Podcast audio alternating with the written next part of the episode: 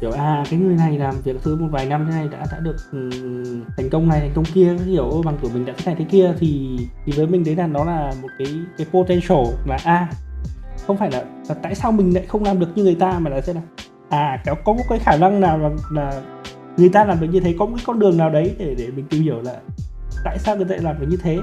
Thì đấy là đâu potential để để mình có thể grow được. Các bạn đang nghe podcast bị bẻ gãy hoặc lớn lên của cà phê một mình chúng ta đều sẽ trải qua những câu chuyện mà kết chuyện là nhân vật chính bị bẻ gãy hoặc lớn lên theo cách của riêng mình. Và mình tin là những câu chuyện ấy nên được kể ra cho nhau nghe, vì biết đâu nó bật được một cái công tắc nào đấy, mở ra được một góc nhìn nào đấy, và đó có thể là tất cả những gì chúng ta cần. Hãy bật podcast này lên mỗi khi bạn đi cà phê, trong lúc không biết làm gì, hoặc là biết mình chuẩn bị phải rửa bát. Nói chung khi nào bạn ở một mình thì cứ bật podcast này lên nha và ở tập đầu tiên này, chúng ta sẽ lắng nghe câu chuyện của một người bạn, người anh của mình, về cái cách mà anh ấy đối mặt với thất bại. Anh có thể kể về một cái giai đoạn hoặc là một cái khoảnh khắc nào đấy khiến anh cảm thấy mình là một người thua cuộc không? Hoặc là một người, kiểu, thất bại chắc là lần đi từ đại sứ quán mỹ về sau khi mà trượt phỏng vấn. Nếu như người nào mà chơi mình thì cũng biết thôi là mình thử đi nước ngoài ba lần rồi mỗi lần một lý do, thì lần gần đây nhất là từ hai năm trước, xong xuôi tất cả thủ tục kinh tế các thứ, cuối cùng thì lý do lãng nhanh nhất là mình chưa phỏng vấn visa. Cái cái lần cuối là là lần thứ ba. Trên cái lúc mà mình đi về hôm đấy, nhà lại còn gần cái đại sứ quán. Cái cảm giác là đi giữa cái trời trưa nắng các thứ, xong đi về. Thực sự là tồi tệ không không không biết, không nghĩ được cái gì, không biết đời sẽ đi về đâu các thứ. Trong khi mình chuẩn bị mất 3 năm cho cái chuyến đi đấy như ở lúc đấy nó đúng thật, lúc đấy trống rỗng, không có một cái suy nghĩ gì cả.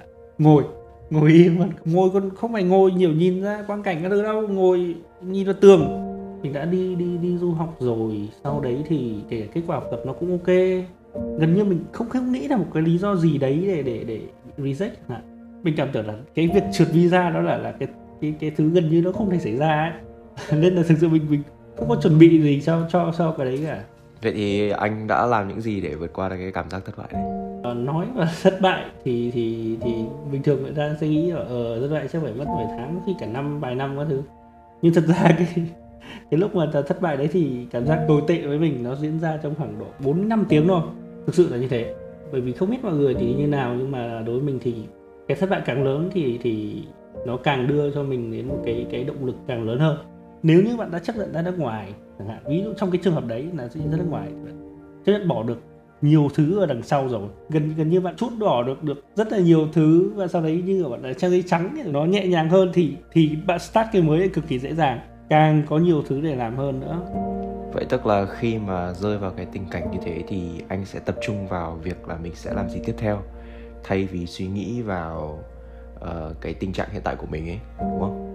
Đúng rồi có một cái nữa là là mình uh, mình không biết là, là là nó tốt hay là xấu nhưng mà mà thường cái thói quen của mình ấy, khi mà mà cái gì đấy nó khó khăn hợp đến và nếu như mà mình cảm thấy à cái này mình giải quyết được hoặc là giải quyết được nhanh thì thì mình sẽ ok mình sẽ sẽ giải quyết được luôn.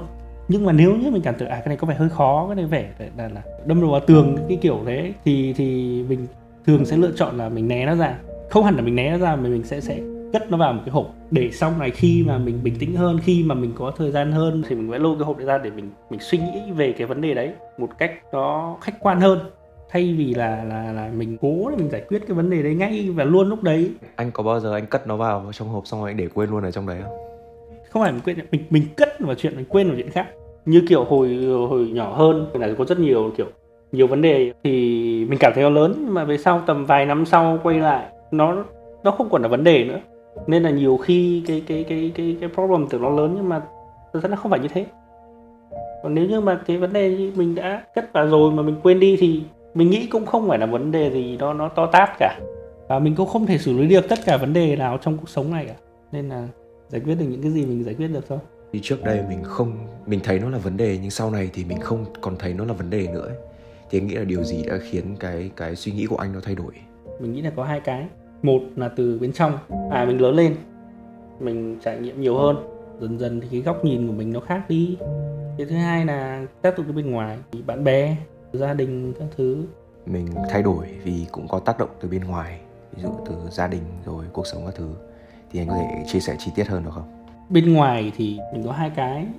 Mình gặp ai và mình làm cái gì. Đúng theo câu thôi là chọn bạn mà chơi.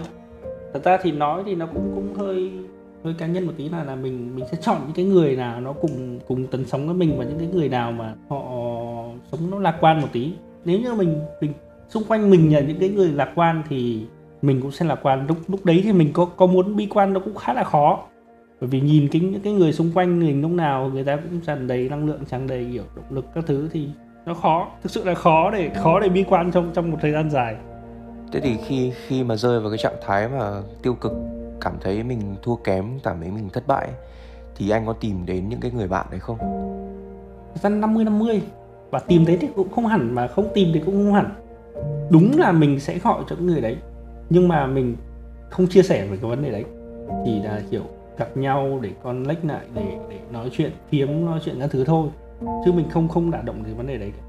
Bởi vì là là có thể mình, những cái vấn đề của mình là chỉ có mình mới giải quyết được thôi. Và một cái là nếu như mà mình chia sẻ những cái cái cái đấy nó nó nó quá, xong rồi mình nhắc lại cái vấn đề đấy ra thì thì lúc đấy là mình mình đang mình đang cứa lại cái vấn đề đấy rồi. Và không những là là mình cảm thấy nó tệ đi mà cái người bạn của mình, người ta cũng cảm thấy lo lắng cho mình chẳng hạn. Ai cũng thế đâu cả mình, một người bạn chia sẻ mình về cái đấy thì mình cũng lo lắng cho họ thôi. Nhưng nó không giải được vấn đề. Nên là mình sẽ có, mình sẽ reach đến những cái người đấy nhưng mà mình sẽ không chia sẻ về cái vấn đề mà mình đang gặp phải nên là như kiểu cái cái khoảng thời gian đấy sẽ là cái khoảng thời gian để mình reset lại, để mình tìm cái con người của mình. Và trước khi gặp cái vấn đề đấy, đúng là mỗi lần gặp cái bạn cũ thứ là mình sẽ được được nhiều time machine quay lại.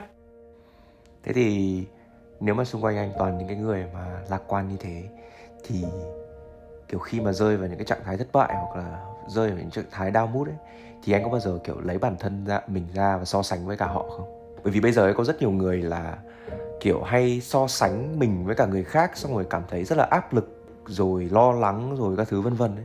Tất nhiên vẫn luôn phải có sự so sánh bởi vì cái sự so sánh sẽ giúp mình kiểu có động lực hơn và có cái mục tiêu để mà phát triển. Đấy, thế nhưng mà để mà thay đổi được cái cái sự focus của mình từ so sánh là mình kém hơn sang cái việc là ở đấy nó chính là cái động lực cái cái uh, mục tiêu của mình đúng là mình so sánh để cho nó nó positive lên. Chứ mình không kiểu, mình không bao giờ hỏi cái câu hỏi như, ơ, tại sao người này lại được như thế này? Người thế bởi vì hiểu là tất cả mọi người đều có vấn đề, tất cả mọi người đều struggle một cái vấn đề gì đấy. Còn nếu như bạn không không không không gặp một cái vấn đề gì cuộc đời thì thực sự bạn không tồn tại, bạn không sống.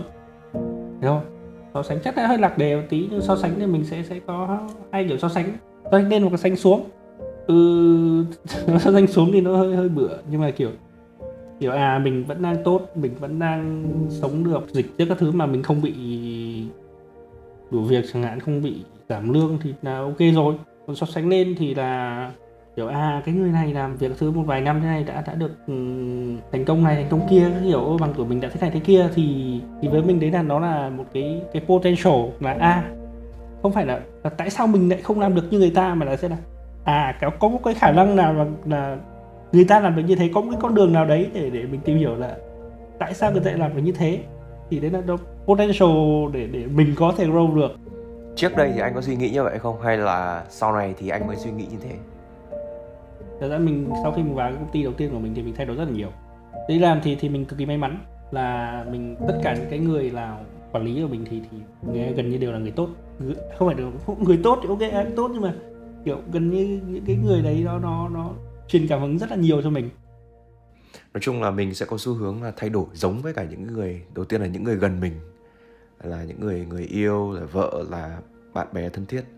Rồi sẽ đến những cái người mà có ảnh hưởng với mình, ví dụ như là những cái người quản lý của mình hoặc những người mà truyền cảm hứng được cho mình ấy. Đó. thì thì mình thường sẽ có xu hướng như vậy.